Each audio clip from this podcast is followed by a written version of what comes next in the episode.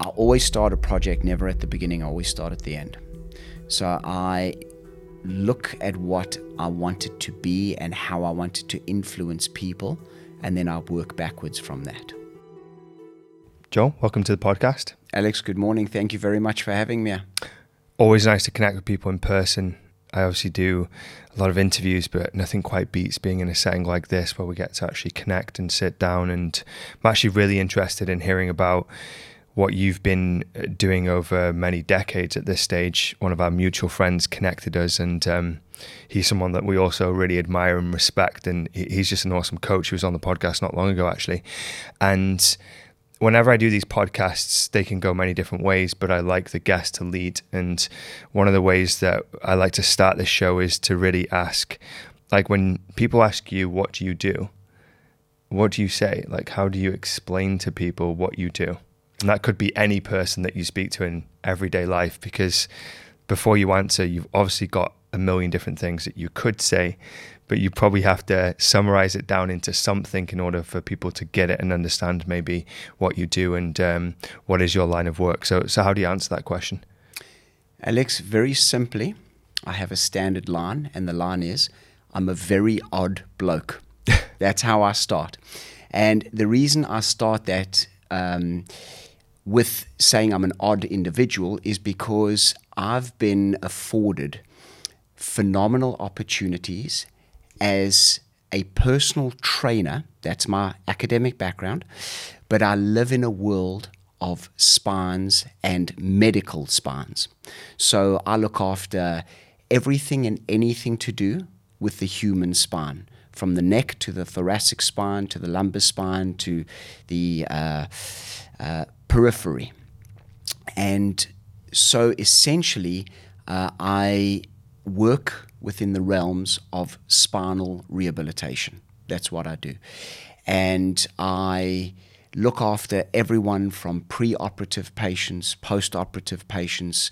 Uh, I triage people, so either I send them to surgeons, to pain consultants, I do their rehab for them, or in fact, I even send them to personal trainers who may be qualified to look after the ongoing programming that I will write for that particular patient. Uh, if, for example, they are not based in London, because this is where I'm, I'm based.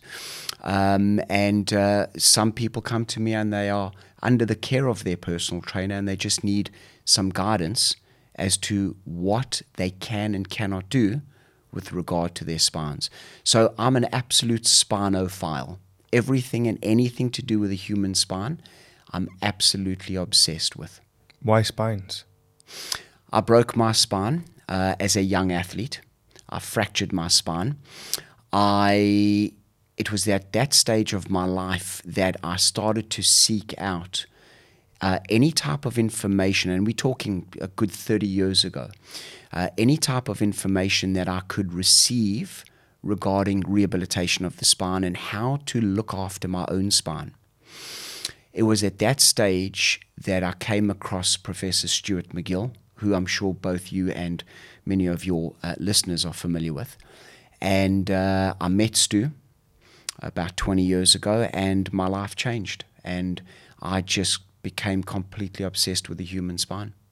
You said you obviously had your own situation that you were trying to figure out I know you've got a background in bodybuilding and karate. Mm-hmm. Was it in one of those fields that this was caused?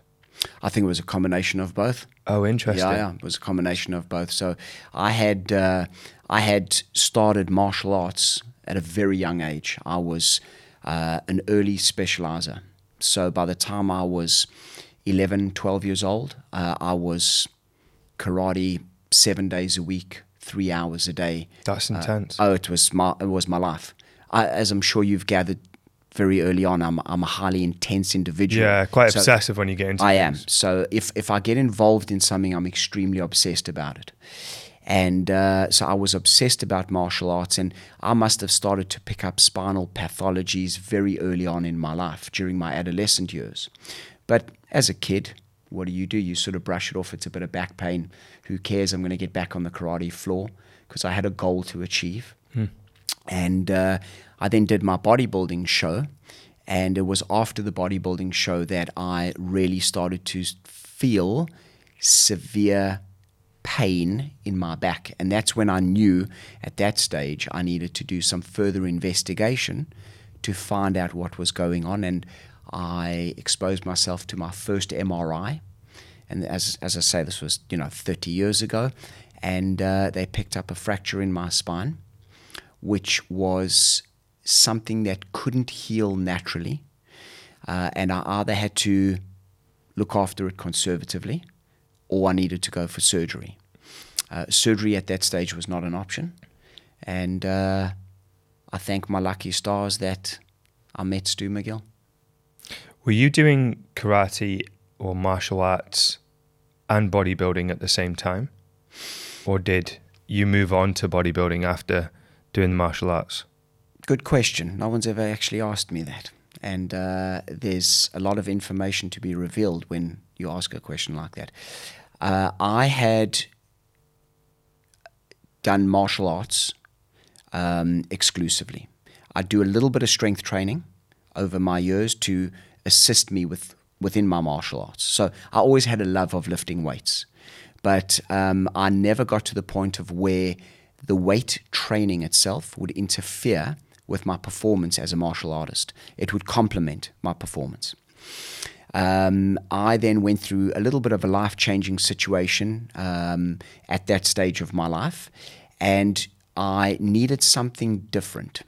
So I had made a very conscious decision to stop martial arts for two years and dedicate my life, obviously obsessively, uh, to understanding the world of bodybuilding with the intention of finally competing in at that stage Mr. Johannesburg or now Mr. Gauteng, and uh, and that's what I did. So I took two years off from the martial arts to completely dedicate my life to bodybuilding because I wanted to eat, sleep, live, breathe everything with regards to bodybuilding. Um, one of the goals, Alex, was as a trainer at that stage I never wanted anyone to walk into my facility and say to me, I can't train with you because you don't know what it's like to train a bodybuilder, or you don't know what it's like to diet, or you don't know what it's like to, you know, train yourself to the absolute extreme. So I always like to think that my career has afforded me the opportunity to be a guinea pig on myself because one of my goals was I would never give a client anything, whether it was nutritional advice, whether it was training advice, or even an exercise, if I myself hadn't done it or put myself through it. What was the experience like of training to be a bodybuilder? Amazing. I loved it. Absolutely loved it. It was probably two years of the most glorious and um, joyous training that I've ever had. Um, I had my business partner, who was my, him and I owned a gym in South Africa, a private training gym. He's about 13, 14 years my senior. So he was a mentor, uh, very smart individual, extremely, extremely smart, uh, very knowledgeable.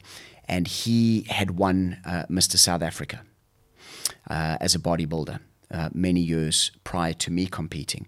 So he guided me and helped me. So, beside him being my business partner, my mentor in the world of strength and conditioning, he was also my training partner. Um, so, it was a very, um, this sounds crazy, Alex. Um, it was a very religious experience for me. It was, uh, it went beyond just bicep curls. It was a phenomenal growth period in my career. And how did you feel, right, once you've done the competition? Did you feel like, okay, I've, I've ticked the box and now it's on to the next thing? Like, what, what was that feeling afterwards? Well, again, interestingly, um, I had won my section at Mr. Joe at Mr. Johannesburg, and they had given me an entry into the nationals. So I could now compete nationally. And I wasn't convinced that I wanted to do it. so I took took about a month off just to think about things. I'm quite cerebral before I make any decisions. And I, I was thinking about it, and I thought, "Mm, you know what, I'm going to go for it. I'm going to go for the nationals. And I went back into training, and unfortunately, my back started to get really bad. And so my back put a stop to me continuing the bodybuilding, which wasn't such a bad thing because I had achieved what I set out to achieve in the bodybuilding. I never had set my heart on competing nationally. I wanted to, as a non performance enhancing drug user, so I was completely clean. Uh, and by the way, that, that's not me pointing fingers at anyone. Um, I, that was just my choice at that stage. I wanted to compete naturally in a competition where I knew the other individuals may or may not be using PEDs. Uh, I did that. I won the competition. I was in the best shape of my life. I had achieved what I needed to do. It was time to move on. And the back made that decision very clear. So obviously, this this back is now leading you on a journey and into a deeper path of discovery and research and collaboration. What happens next then? I meet up with a very famous neurosurgeon in Johannesburg because I, at this stage, I've got a very, very cursory amount of knowledge on the lumbar spine. I don't really know like what I know now, and uh, I was I was very much a, a, a, a talented strength and conditioning coach. Uh, I had trained Olympic athletes, medalists, so I, I knew what I was doing in the gym. However, I wasn't very up to date on the lumbar spine. So I went to go see a neurosurgeon, and I'll never forget this, it's as clear as daylight. And I went into his office and we sat down, and he looked at my scans, at my MRIs. And he said, I'd like to just do one or two tests. So he stood me up and very, very sort of clandestine, simple tests uh, and basic. And he said to me, walk on your tiptoes and then walk on your heels, which are two neurological tests that we do. And I had a little bit of a hard time walking on my heels, specifically with my left foot. And then we sat down and he said to me, he said, So what do you do? So I said, I'm a personal trainer. So he said, Well, what does that mean? So I said, Well, I help people, I train them in the gym. That's so interesting that he asked you, what does that mean? We're going back 30 Yeah. years in South Africa. eh? So interesting, Okay. right? There was a world before personal Oh training. yeah, oh yeah. So he, I, I told him, and he said to me, he said, "Look," he said, "I'm going to tell you exactly what's going to happen." He said, "I suggest you give up what you're doing and go find a desk-based job." He said, "Because if you don't," he said, "within one year you will be back here, and either you will be in a wheelchair, or you will be lucky enough for me to give you a, sur- a surgical procedure." And I looked at him and I leaned forward over the desk and I put my hand out. I said, I'm not going to say his name. I've got it very etched in my brain. And I put my hand out and I said, Sir, I greatly appreciate your opinion. Thank you very much. Have a good day. Stood up, I walked out of the office, and that's when my research started. I feel like him saying that to you was a blessing Oh, it was wonderful. because I've known you for best part of 30 minutes and I can already tell from the way that you are that that probably just lit a fire under you and you were like, you know what? I'm going to actually prove this person wrong. Not from a place of negativity. Maybe it was, I don't know, at that age, but you were like, you know what? I'm going to prove this person wrong or I'm going to prove that I can solve this. Uh, it was it was a motivating conversation for me to further my knowledge and my understanding on how I could potentially defeat uh, what was claimed to be the inevitable. Um, I like a challenge. Uh, I don't have any negative thoughts toward him.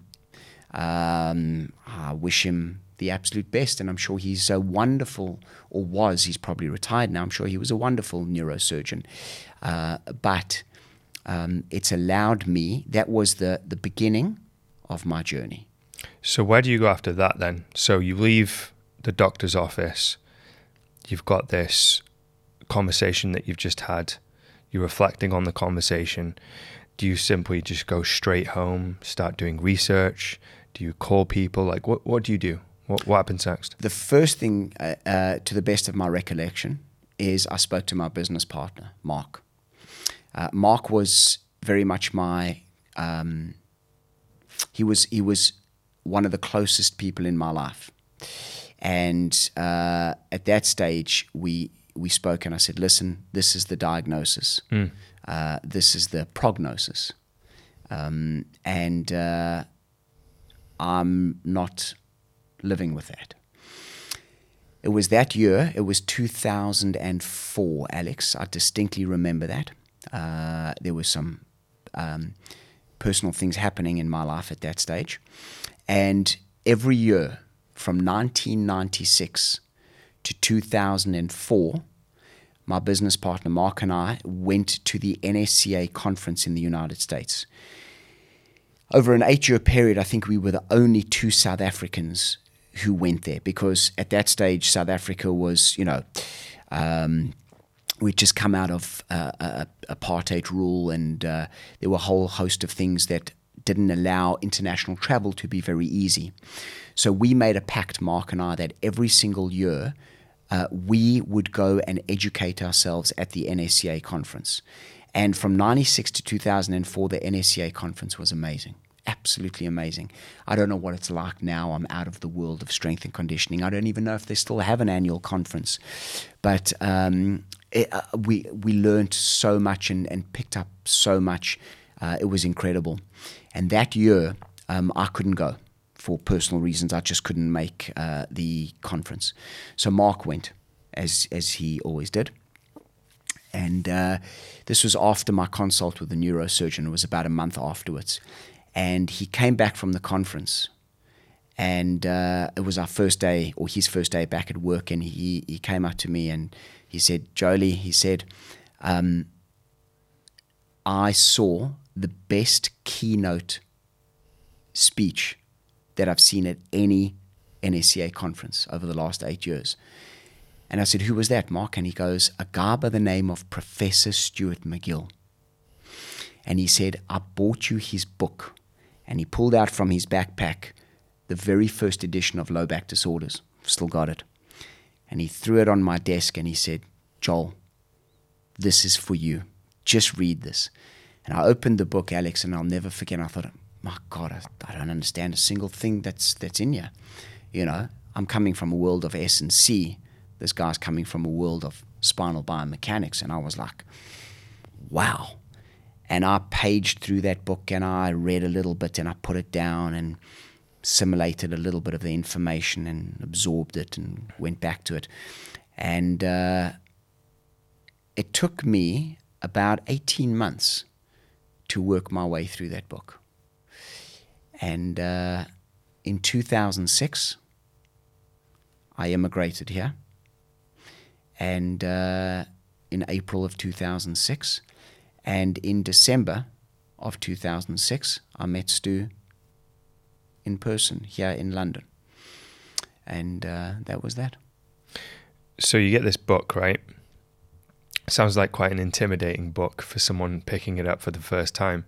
How do you not get discouraged when you pick up a book that seems quite intense to read and complicated and very alien to you compared to what you're used to coming from an S&C background and have the commitment to work through it and uh, and finish the book where did that come from sometimes alex when you're not so smart and you don't have too many thoughts running around your head you just do so i didn't sit there and debate is this something i want to do i can't work through this it's too hard you just do it. You just get on.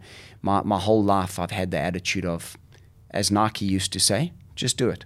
And uh, I know it's cliched, but that's just who I am. Um, and if that was my path, things I believe happen uh, or opportunities are given to you in life, and you need to either take them or you miss them. And I believe that there was an opportunity that was given to me at the right time because how come I had back issues? I'd spoken to Mark. He went to the NSCA conference. He came back. He gave me this book. And I had the choice to either allow the book to intimidate me or for me to enhance my skill set and work on the neuroplasticity of the little thing that's between my ears. So that's what I did. So you have the meeting with the author of this incredible book that you've spent time going through and digesting. What was that first in-person meeting like?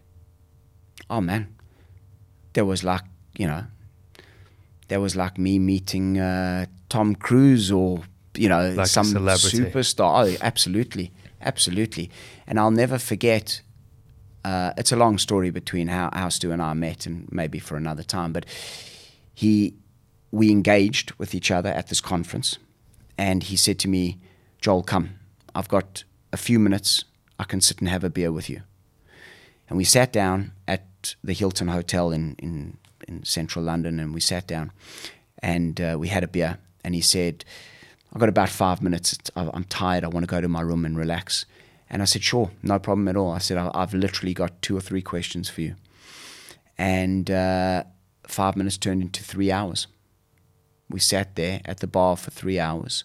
Uh, we then um, spoke further, and uh, that's it. 20 years down the line, and you know, I speak to Stu every two days, you know, or every day, or whenever I can, and I'm one of only two people in the world who teach for him.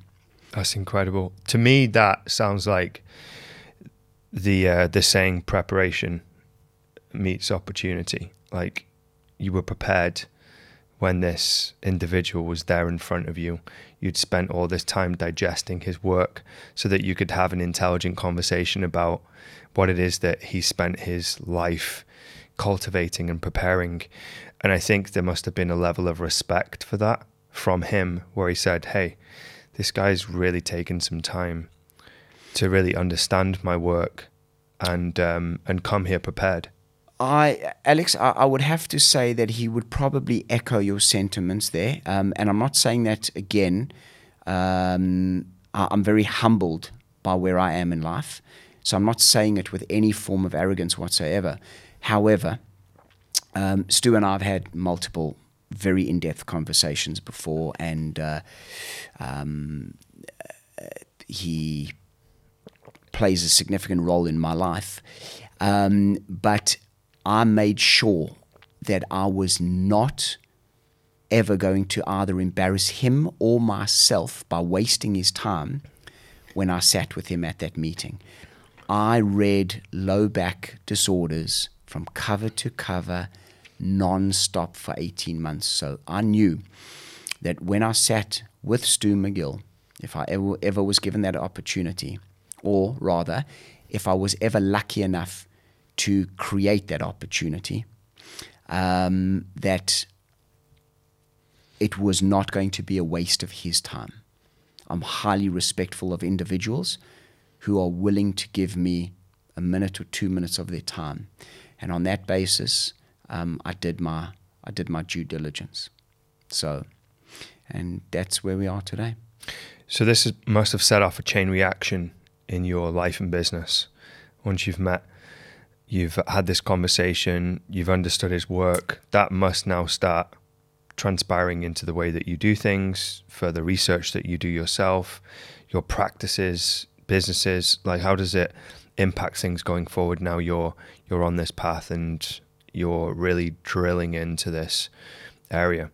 Well, funny enough, it didn't. I didn't have a very dramatic change very early on after meeting Stu, and one of the reasons being is I'd just newly immigrated into the United Kingdom, and uh, I was very much in the world and immersed in the world of personal training.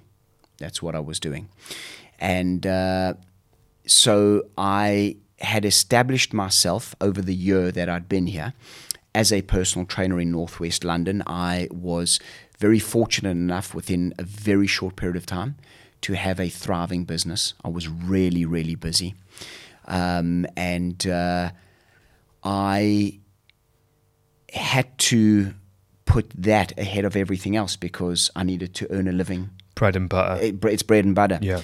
Um, And, these were just general clients, general just general clients yeah, yeah but Yeah. I, i'd always i'd always always I, I- I don't i'd never specialized in body transformation i had always specialized in some element of injury rehab that had just been my my gig um, from day one.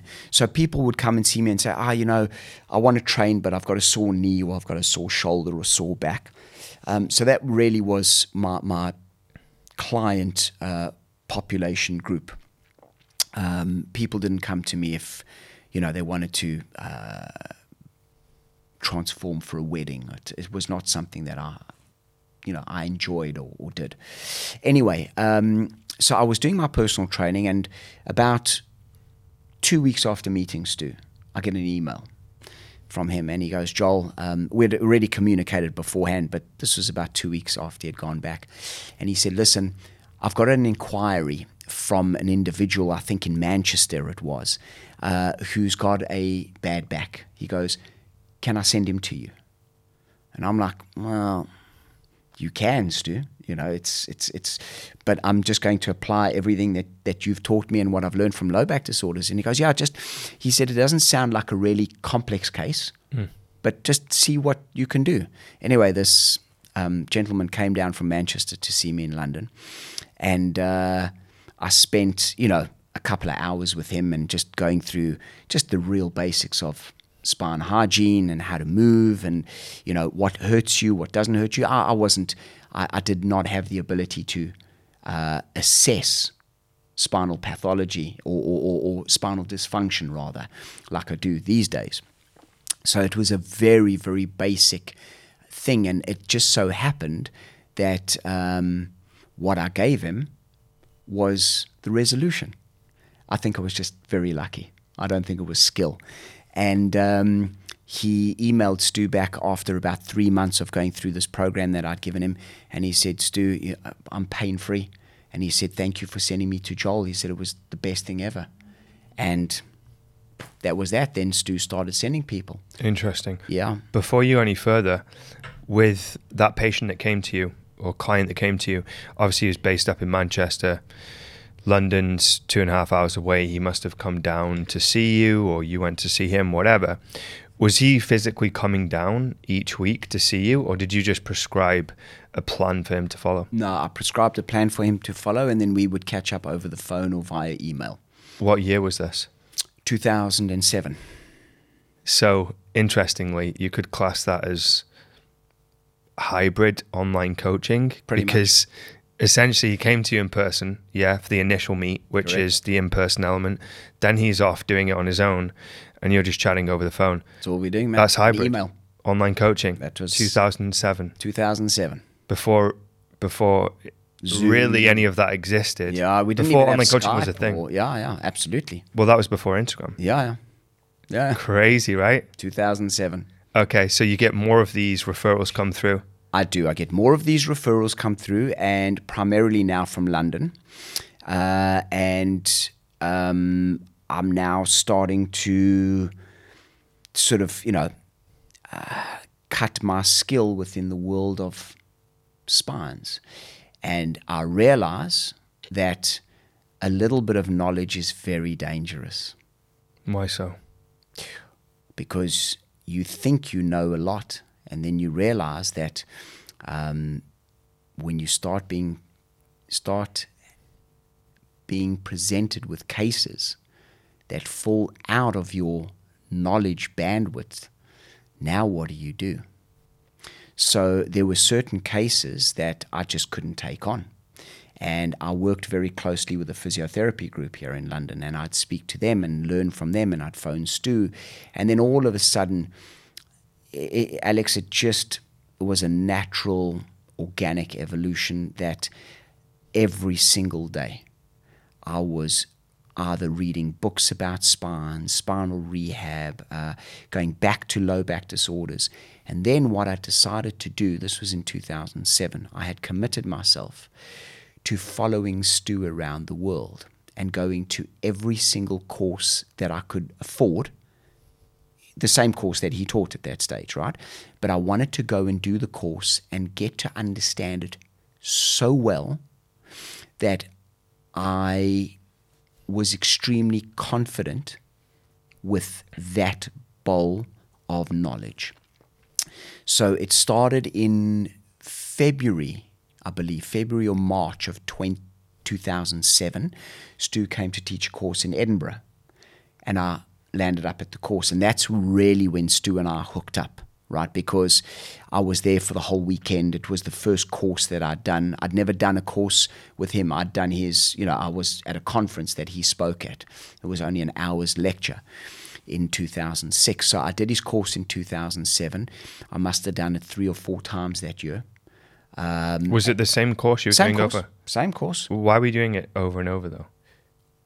As I said previously, because I wanted to become so familiar with the knowledge. And also, what happens is as you enhance and evolve as a practitioner, the same course will be presented differently in your own head. So interesting you say that. Me and my girlfriend were actually uh, traveling to the Cotswolds uh, a couple of days ago, and we were talking about books. And she had a philosopher at, at school, and he said, to her, and this is something I've heard elsewhere now again today, that when you first read a book, that book is that book. But when you read it again, that book is different because you are different. Correct. You're constantly changing. You're getting exposed to new ideas, new principles, new philosophies. And so the eyes that you see it through and the brain that you read it with is different, right? Mm. And you're exposed to new things. And it's the same with even just a Netflix series. If you watch it once, you notice certain things. You watch it again, you can notice completely different things. So when I asked you that question, it was pretty loaded because I know the answer, but I was just curious as to your oh, take yeah. as to going over the things multiple, multiple times because I do it with my clients too. I'm like, guys, you've heard this before, but the reason we're doing it again is because it is important. We don't always need new information. We need to understand the existing information better and deeper. It's all our, and you know, Alex, I, I, get I don't really get personal trainers inquiring with me anymore, but I, I, used to a lot, and they always wanted to mentor and learn with me, and they'd say, you know, Joel, what you know, give give me five courses that I should go do this year, and I'm like, no, no, no, five's too many. I said, choose one and do it every single year for the next five years. And I said, you will gain so much from that course because you will evolve as a practitioner or as a trainer. And that's what I did. I was not interested in going to do a, a, multitude of different courses and a whole host of things. I wanted to become so in tune with Stu's work that um, I could apply it to as many different cases as I was seeing. And that's what I did. And I think from 2007 to 2015, 15, I think I did Stu's courses. So what's that? Over seven years. I think I did his the same course because at that stage he only had one course called Building the Ultimate Back. Um, I did it in excess of 13 or 15 times, that same course. Um, and uh, eventually, you know, I got to the point after I think about my eighth or ninth time, like Stu wasn't even charging me he'd just say, you know, come to the course and, you know, just come and, you know, you know, maybe you can help me in the practical and whatever else. And then in 2015, in September, he came to teach in, uh, in Dublin. And uh, he called me and he said, listen, I'm going to be in Dublin. I said, great, I'll, I'll see you at the course because that was just my modus operandi at that stage. And he said, no, he said, I actually want you to come and teach with me. So I said, all right. I said, I'll land in Dublin a, a day before and uh, said, "You need to help me with you know what, what you want me to teach. I've never taught this stuff before." So he said, "Yeah." He said, "But you know it as well as I do." So I arrived there, and he gave me some time to teach the practical. I didn't teach any of the the theoretical stuff, and that was my first time teaching for Stu, and there was that. And then all of a sudden, I became involved in Backfit Pro uh, we decided that we were now going to do three courses because there was too much stuff over a period of two days. Too intense. Way too intense. So we then developed McGill 1, McGill 2, and McGill 3. And um, do people ascend up through the levels? They have yes. to do them in order.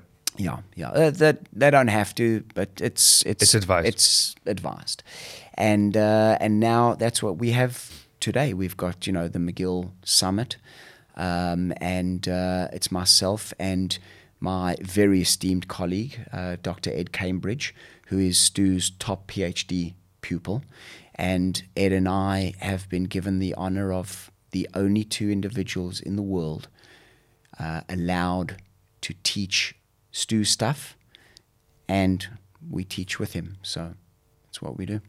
So when you do the teaching, do you are you always present with him, or do you do like solo presentations and lectures around No, those do, things? No, I'll do solo stuff as well. Yeah. Just at different conventions and conferences, Yeah. or your own events? No, no, it's it's it's different, you know, uh, conferences and, Yeah. and events, and uh, sometimes I'll do my own stuff. But um, I'm always, always standing on Stu's shoulders. Always, I uh, represent him. Um, so when I'm out there, uh, I represent him and Backfit Pro and uh, and myself.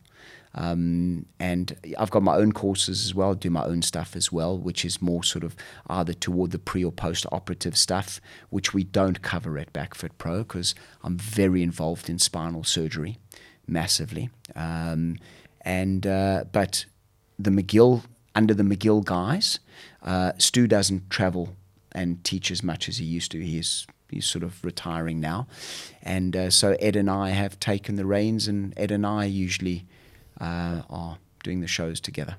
You mentioned two of your own courses. Did you mention two that, that you've created yourself? I've got a few different courses few different that courses. I've that I've done. I've I've taught uh, courses um, to trainers, um, specifically um, called deconstructing the deadlift and squat and how it applies to the spine, um, because the deadlift and the squat are two exercises that sig- can significantly and negatively change a client's life with regards to their back.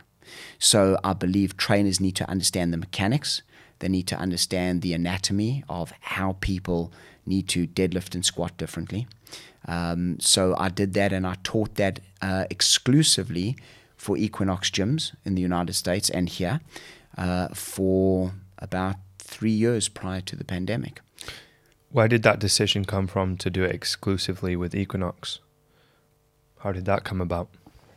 Um, that came through uh, a very dear friend of mine who was involved in Equinox. And when Equinox opened here, they opened their first gym in Kensington. Uh, this was back in ooh, probably 2016. Um, they were looking for local trainers to teach education to their trainers at King in at the Kensington branch, and my friend, who's very involved with them, said you've got to contact Joel. So they asked me to do a presentation at in Kensington. I did a presentation. Um, I created this this course, and the feedback came came in, and I got superb feedback. And they said, Joel, we haven't had feedback like this across our clubs, even in the United States. Um, can we trial you out in New York? I said, sure. They flew me to New York. I taught in New York in 2018, I think it was, uh, or, or 2017. And uh, New York was a tough audience. Feedback came in, and I think my feedback score was 98 or 99%. And they then called me from head office in California, uh, where the education stuff is. And they said, Joel, they said, with feedback like this, we want you over the next five years to teach at every Equinox across the United States.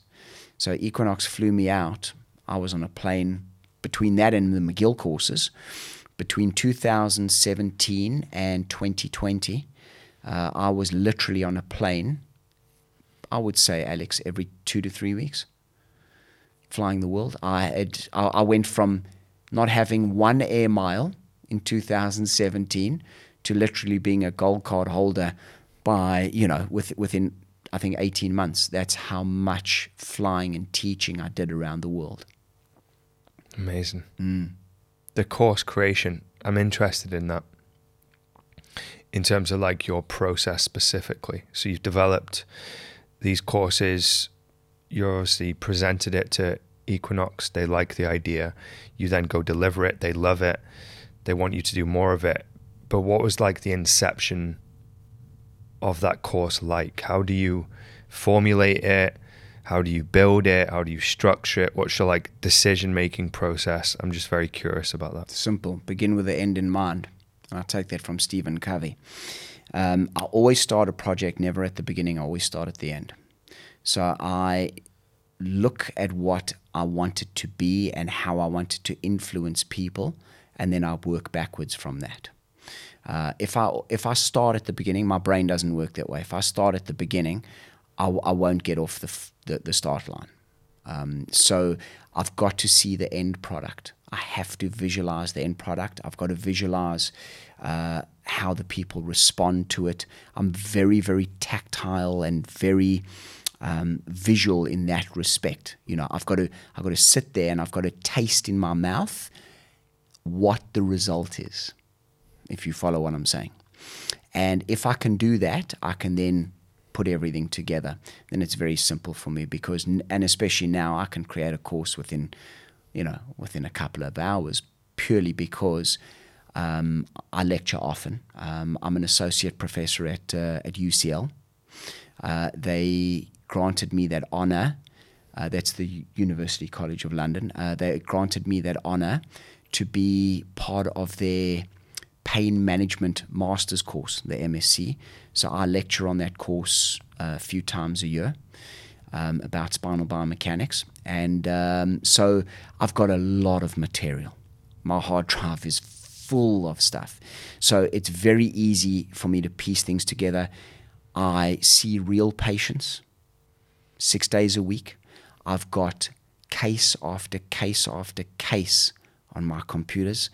Um, I've got MRIs, I've got CT scans. I can talk to you about osteoporotic fractures, uh, peripheral neuropathies, um, people that have hurt themselves doing kettlebell swings, 45 degree leg presses, um, deadlifts. I can show you real live deadlifting injuries. Um, squat injuries. So I've got so much content that if you tell me who the audience is, I'll hone it in and work back from that. And do you have a formula for teaching? So you obviously talk about having the end in mind, which is where you're trying to take the audience. But do you have like a set formula of this is how I begin the introduction of the idea? This is how I then am able to pl- practically like teach it and it, and transfer the the knowledge or the understanding and this is how I really cement that understanding and knowledge they leave and they they get it. Like do you have like a specific framework or formula to that? I've got a thought process mm. more than a specific framework. I've got a thought process. I'm a systems man. So I, I need I like to uh, to have it in stages right? And I when I present I'll even present the most complex stuff in the most simple way. I am not a complex presenter. I don't try and use fancy narratives and words and n- none of that because people don't learn from that. People learn when it's simple and when it's systems. So, yeah, I do have a system. Um, I don't have it written down, it's in my head. Um, that's how I work. Um, I'm high, my head is highly discombobulated. There's a whole bunch of stuff, but I can pick and choose from inside here and lay it down in systems on a piece of paper. And so that's what I do. Um, I always want people to walk away from my courses understanding everything. So, again, if I'm teaching to personal trainers, which I haven't done in, in quite a few years, um, I understand that their anatomical knowledge of the human spine may be very basic. So I will then have to involve them in understanding a little bit more about the role of a spinal disc versus the role of a spinal vertebra. Um, i may need to teach them uh, what nerves do and where the nerves originate from and how they exit the spine and how come uh, if people have got pain in their foot and no back pain, that can indicate that that's quite a severe pathology in your back. So, so again, depending on who my audience is. Um, however, I was having a glass of wine with my surgeon three nights ago, and he said, Joel, he goes, I need you to speak at a medical conference in April. He said, We've got you've got 20 minutes to speak about spinal biomechanics to surgeons and physicians. I said, Perfect. And I said, um, Cole, what I'm going to do, his name's Colin. I said, Cole, what I'm going to do is I'm going to break it down very, very simply. So, even speaking to doctors, medics, physicians, um, I'm going to speak to them, not to insult their intelligence, but I'm going to speak to them as though I'm speaking to my children because I want them to understand this very clearly, very concisely. I've no need to impress them with anything. I'm there to teach. And if they walk away with more knowledge, that means I've achieved my goal as a teacher. I resonate a lot with that. I heard a quote a long time ago, which goes like this Complexity is the enemy of action. Oh, absolutely. And when we make things too complicated, it's then actually much harder to action or implement or do the thing. And um, James Clear, actually, you'll probably be familiar with his work because you mentioned systems.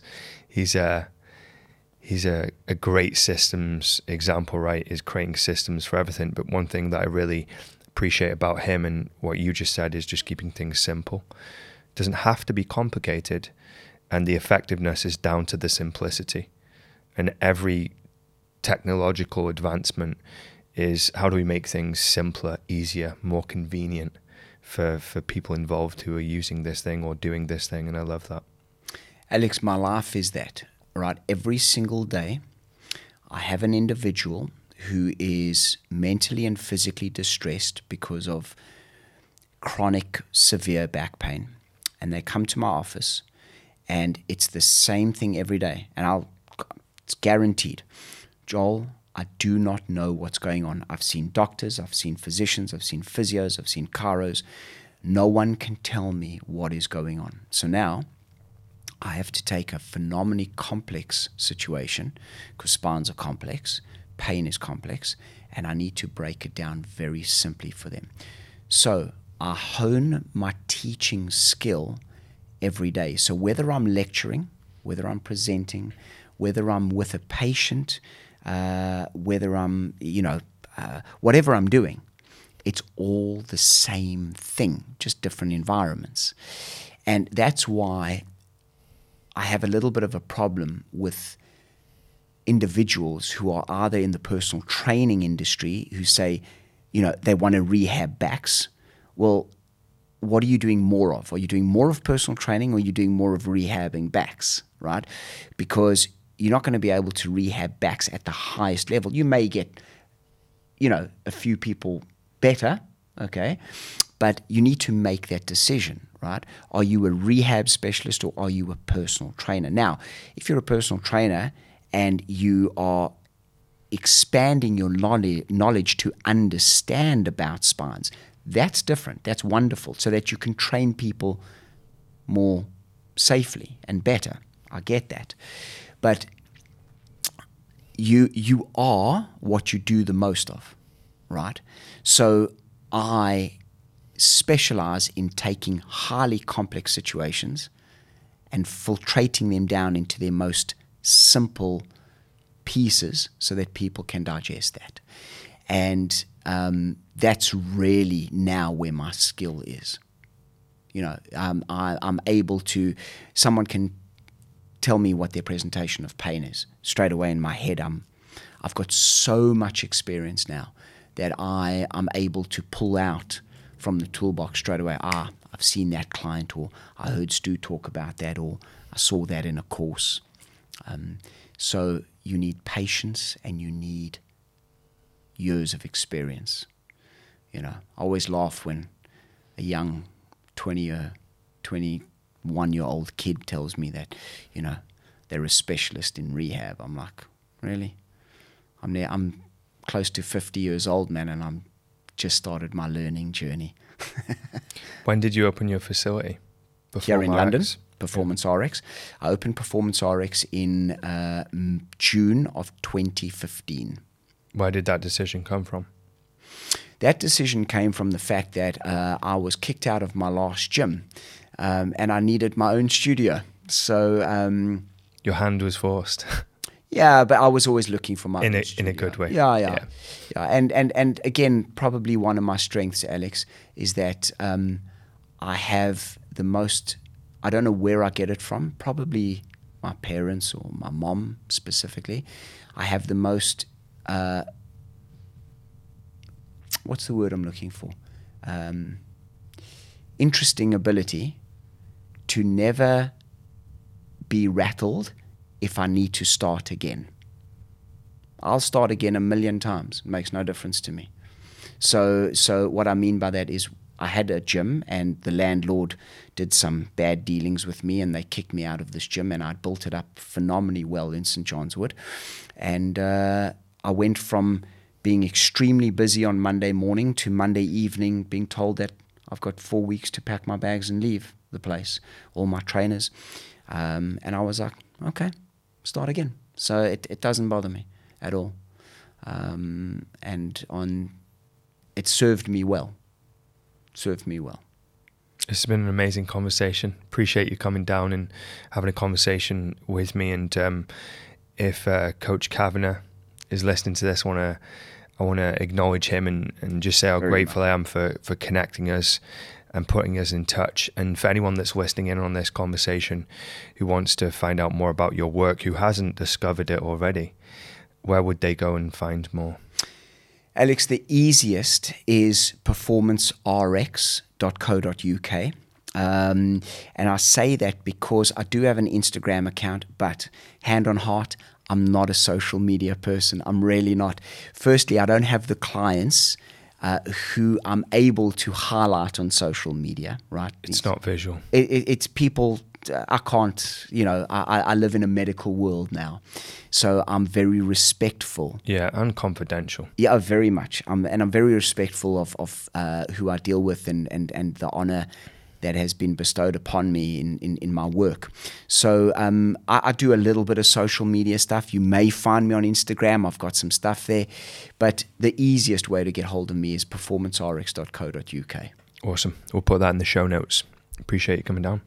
Alex, lovely to talk to you. Thank you very much. And uh, I must echo your sentiments. I, I thank uh, Justin Kavanagh as well. Um, he's a very dear friend, and uh, it's been uh, an absolute pleasure to meet you through him. So thank you. Good luck with uh, whatever you do. Appreciate it, man.